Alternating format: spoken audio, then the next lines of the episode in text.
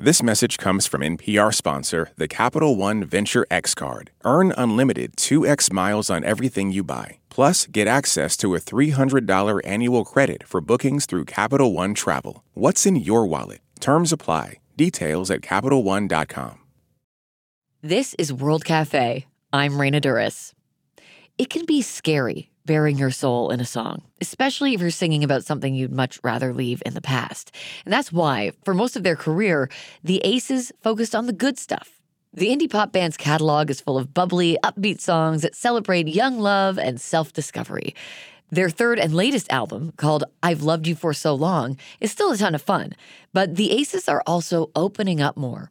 The four members, Katie Henderson, McKenna Petty, and sisters Crystal and Elisa Ramirez, are based in LA, but they grew up in Provo, Utah, where the prominence of the Church of Jesus Christ of Latter day Saints made life hard for queer folks, the band says. The Aces has three queer members.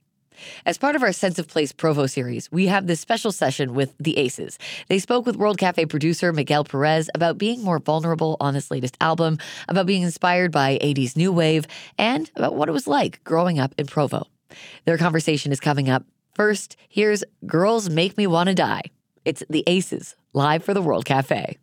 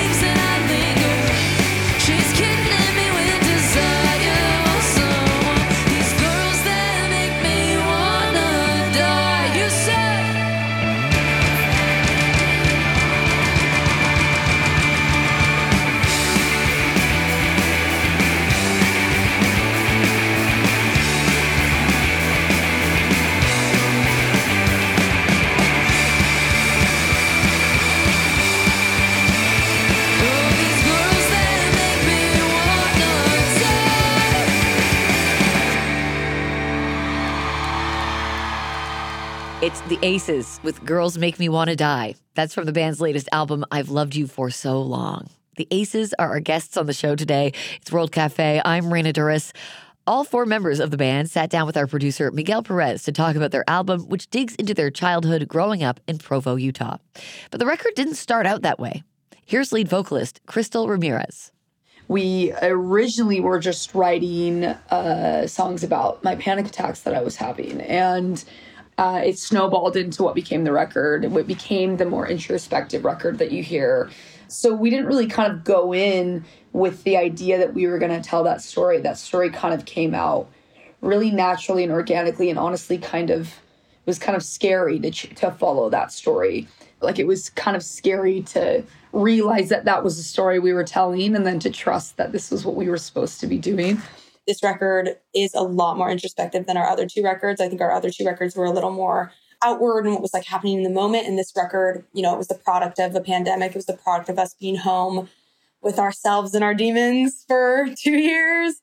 Um, and so there was a lot of growth, personal growth happening on our end. The intention behind the sonic pivot was wanting to root in the sound that we made when we were kids, kind of when we were growing up in Provo and when we were in that music scene, when we were younger, when we were rehearsing in Katie's parents' basement and in the garage. And we wanted to bring back that kind of live indie rock thing that we always had as as kids and uh, to reflect what the story was you know it was about about our youth and growing up there what was scary about digging back into that that story that childhood i think it was really scary to talk candidly about the pain that was caused.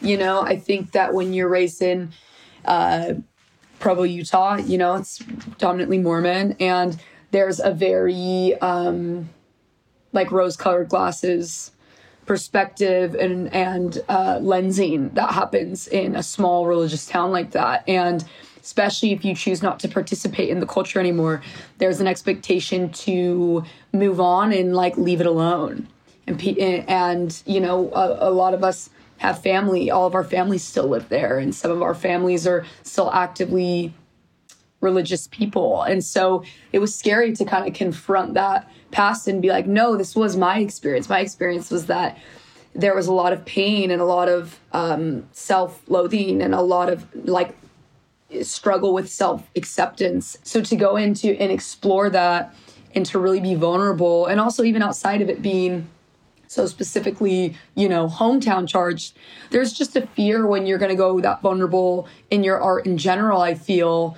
about how people are going to receive it, how your fans are going to receive it, how the world's going to receive it, if your vulnerability is going to be respected and accepted, if your vulnerability is going to be critiqued. Yeah, I think too, like when you decide, when we decided to like talk about these things and knew that it was going to be a huge part of the discussions around the record and like doing interviews and stuff, I think it is a scary thing too for you to like accept that that was your reality of like, where you grew up and where you came from and where you are now and how that relates to, you know, like, yeah, your relationships with your family and your relationships with your hometown. And I think that was another scary thing of us all deciding, like, yeah, we're going to talk about this because then you kind of have to get to the point of accepting, like, yeah, this happened and this was the reality for us. And that was just a big step to take.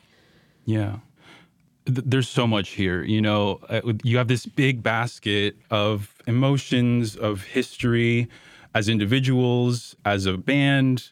With all of that in mind, can you talk a little bit about sonically the decision that you made on this record? You, are kind of exploring like an 80s new wave sound. I'm getting hints of The Cure. Mm-hmm. Um, can y'all tell me how everything that you've been saying turned into this sound?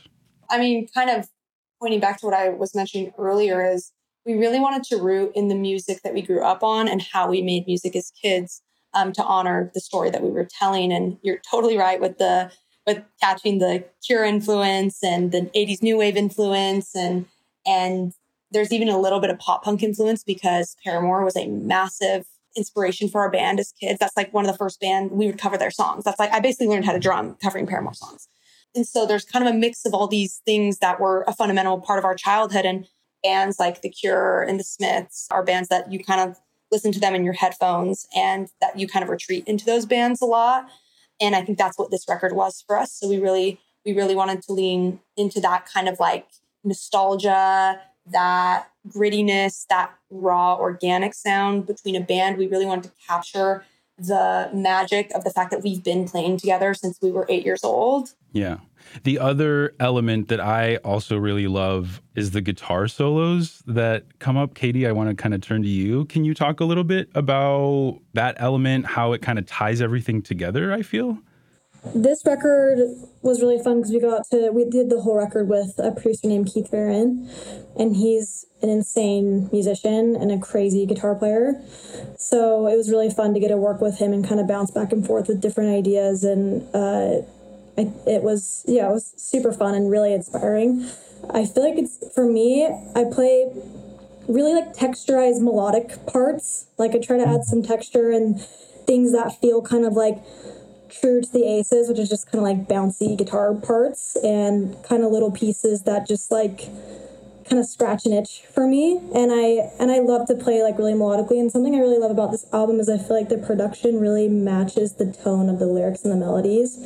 And i feel like every piece of the album is telling the story. Like in suburban blues for example you have those like really just like heavy big guitars. And it's a really like heavy sad song you know? And you can hear that at the end you can hear this big distortion tail and this like ring out and it was just basically me and Keith turning on every guitar pedal we had in the studio, and I would just like play something and hold it to the speaker and just kind of like have the guitar kind of scream and swell. And and it, I, my opinion, it really matches this what's being said in the song. It was really fun to kind of just do everything analog. It wasn't like on a computer at all, so we were able to go through tons of different amps, tons of pedals, and just get super creative. Just like endless amounts of possibilities, which was really fun. Yeah.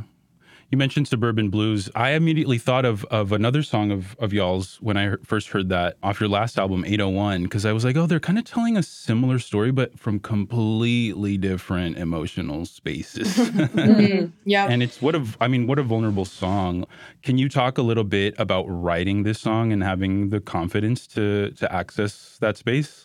Yeah. Mm-hmm. I love that you drew the parallel between 801 and Suburban Blues because I think at the time of writing Under My Influence and writing 801 as a song, we were very much like relishing in the confidence we'd found in our identity, confident as a queer person, confident to show up even in these spaces in your small hometown that's surrounded with homophobia and kind of like, you know, just taking up your space and not being afraid to to be in your identity and, and finding your people, finding your counterculture and your community within um, a society that doesn't totally align with who you are and your and your values versus I think, you know, with writing suburban blues, it was the inverse of that. It was going back to being the 14 year old kid that hadn't found that confidence yet, that hadn't found that community yet, and really putting ourselves back in her shoes and and painting the picture, remembering what it was like to feel like basically a prisoner in your own reality, not able to live authentically, having this huge secret that was eating you alive, the anxiety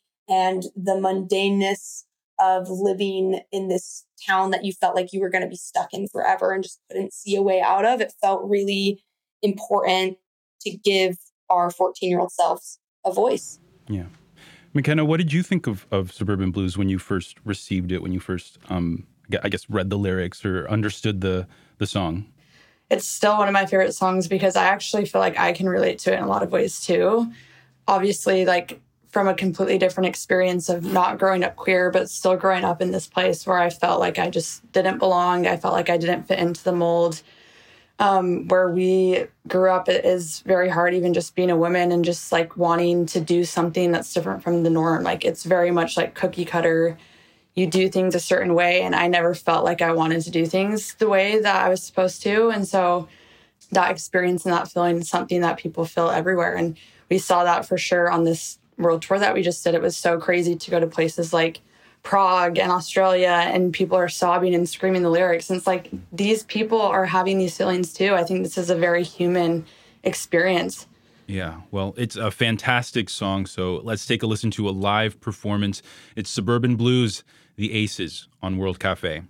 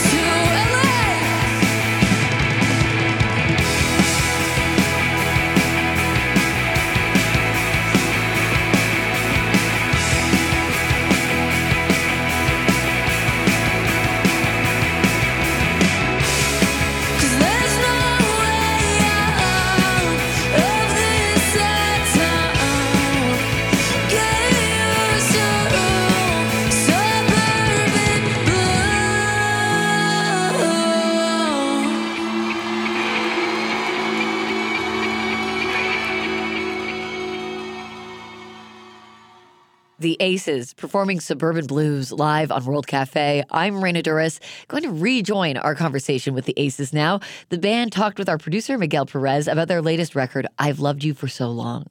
Three fourths of the Aces identify as queer. And on this latest album, the band opened up more about the struggles they faced growing up in the mostly Mormon community of Provo, Utah. But there was a silver lining to living in Provo. The band describes the music scene there as a safe haven for them as kids, especially the support of the all ages music venue Velour and owner Corey Fox. Virtually every band from the region has played Velour.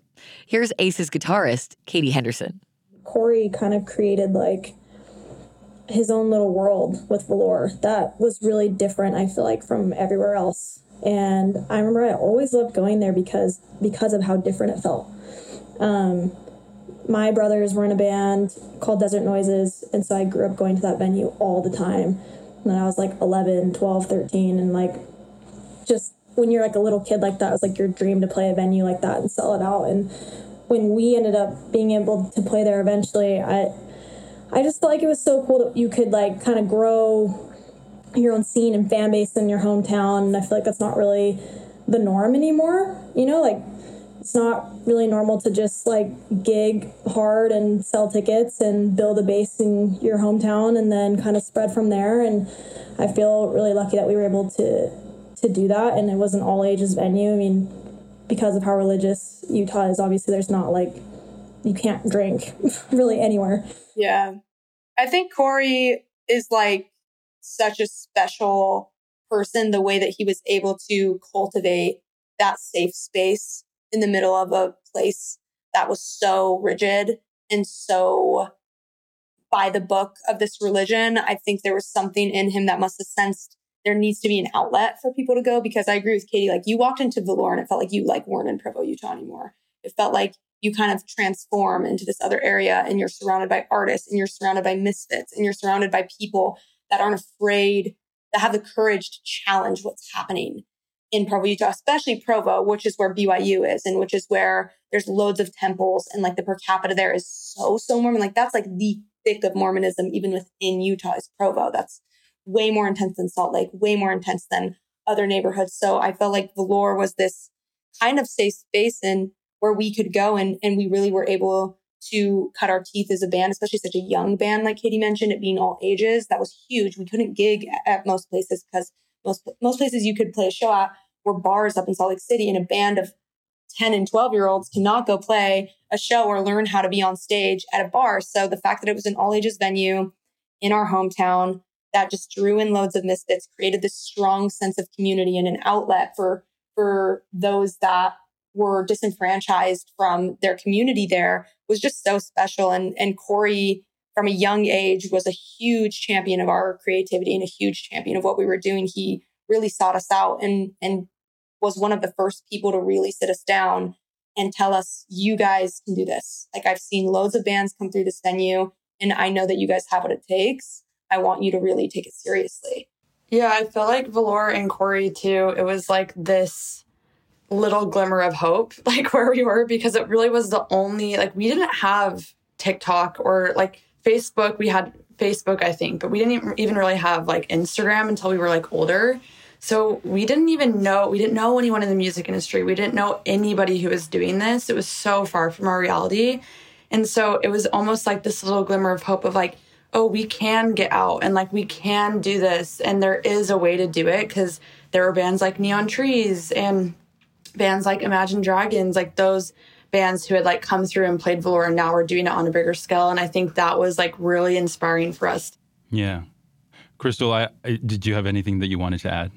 Um, I mean, I think they've said pretty much everything, but I just the thing that I also loved about Provo, like it's like I feel like as I'm sitting here listening to everyone talk about it, I'm just like having a lot of memories, which is like like very fun, like sweet memories of being a teenager. And even though, you know, I think my teen years were full of a lot of depression and anxiety around my identity, Velour was really that place that I could set my sights on like the like being in Provo down there and playing shows. Like that was my outlet. That was my way to like show up in the world as I wanted to show up. And you know it was really like being in LA now I think it's like I don't know, like in Provo, it really was like you would just like I met some of my best friends like outside of the girls like when I was a teenager, we were all just playing shows together every weekend. And like the bill was changing. And so you were playing with different bands and you'd be like, we should play a show together. And you were playing a show together. And like there's just something so special about that because that's not common really anywhere else. And I think music, especially as you kind of climb the ladder and you become more successful, it gets really competitive. And people start to really kind of like they don't want to collaborate. They want to be really careful if they collaborate. They only want to collaborate if it benefits them. Like there's less community. There's just not community in that way, in my opinion. At least I haven't found it in LA. It's a lot harsher. It's a lot more competitive. And in Utah, it was more like we were competing in a way that was really innocent. It was like, oh, who's going to show up and like play the best show? And it wasn't this like harsh thing where you were angry. It was kind of like, we want to play a better show. What should we bring in? What props should we put on stage? Because last time they used these props on stage, and it was so sick. It was and so, like, motivating. how can we? It was motivating, but it and at the end of the day, you were all friends.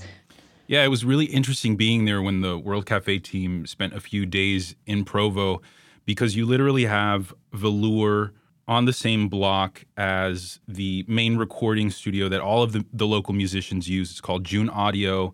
And everyone just kind of congregates, and everything is encapsulated in this small space. It's all you have. Like those blocks are all you have because that's truthfully outside of that. It's churches and houses and schools, but like you go to that main street and everything's just there. And there's something really special about that. Like the venues are there, they're all in a line. The only coffee shops. When we were kids, there was not coffee shops in Utah, in Utah County. It was like just in Provo. If you wanted to, like, it's so funny when I think about this stuff. Like, the first time I drank coffee was in Provo. Like I went down to like, and it seemed so like I was gonna go hang at the coffee shop. And like for really small town, like religious kids, like those little acts of rebellion were like so exciting and so like gave you these, and it seems so silly and so like, oh my God, you like that's so you know it's just coffee or whatever but like they were like our first window into like rebelling and thinking for ourselves and choosing to live life the way we wanted to was all in those those few streets in provo. And and you would go down there to like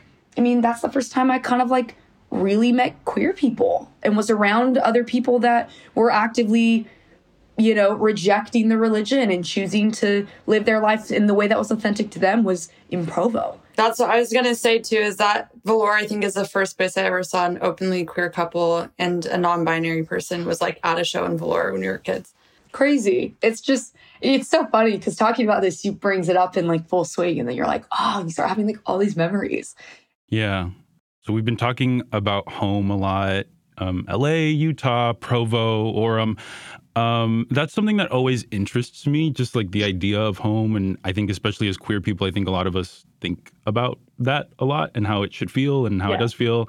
And I'm, I'm just curious, you know, this band, y'all, I'm bad at math, but I think it's nearly what, 15 years, more than that, that y'all have been together? Seven, 17 17 Seven, years, almost yeah. 20 years. So I'm just curious, you know, like, do y'all feel like this band, this this space that you you four have built together feels like like home? Yeah, Definitely. Yeah. 100%. I think that this band and the feeling between us four is really the thing that's like made it possible, I think, for all of us to like figure out who we who we were, who we are. And I know for me, it made it possible for me to entertain the idea that one day I would figure all these big questions that I had about myself out. And we're really just this band to me is like we're it's just like family. it's hard to even put into words just because of how much we've been through with each other. And i'm so glad that we've done it together. I don't know like how anyone could have done all of that alone. So i just think it's such a blessing and it is home and it is so special to like now all be you know living within 10 minutes of each other in la like it makes it feel so much easier. Like i'm the last one to move here. So it's like making that adjustment from Utah and having them here, it, it does feel like there's little pieces of home wherever we go when we're together. And when we're traveling the world and on tour, it I just I can't imagine doing it with anyone else. That was McKenna Petty of the Aces talking with World Cafe producer Miguel Perez. The Aces are our guests today on World Cafe. Let's close out this session with one last live performance. Here's the title track from the band's latest album. It's I've Loved You for So Long on World Cafe.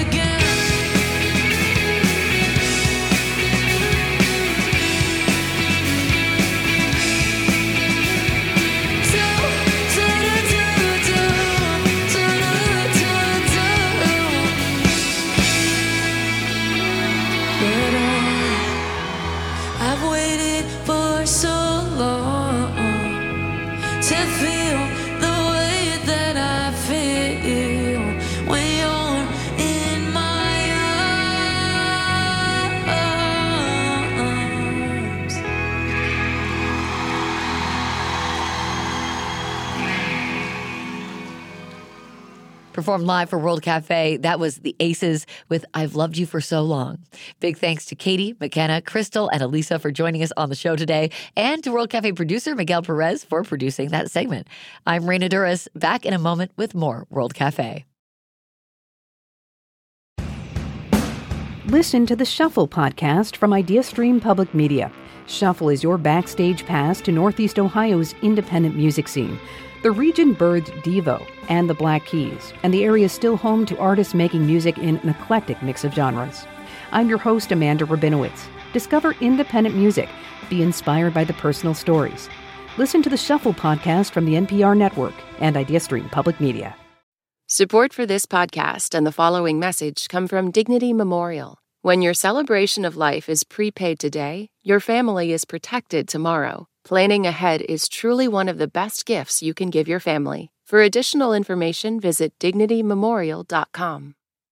This message comes from NPR sponsor Shopify, the global commerce platform that helps you sell and show up exactly the way you want to. Customize your online store to your style. Sign up for a $1 per month trial period at shopify.com/npr.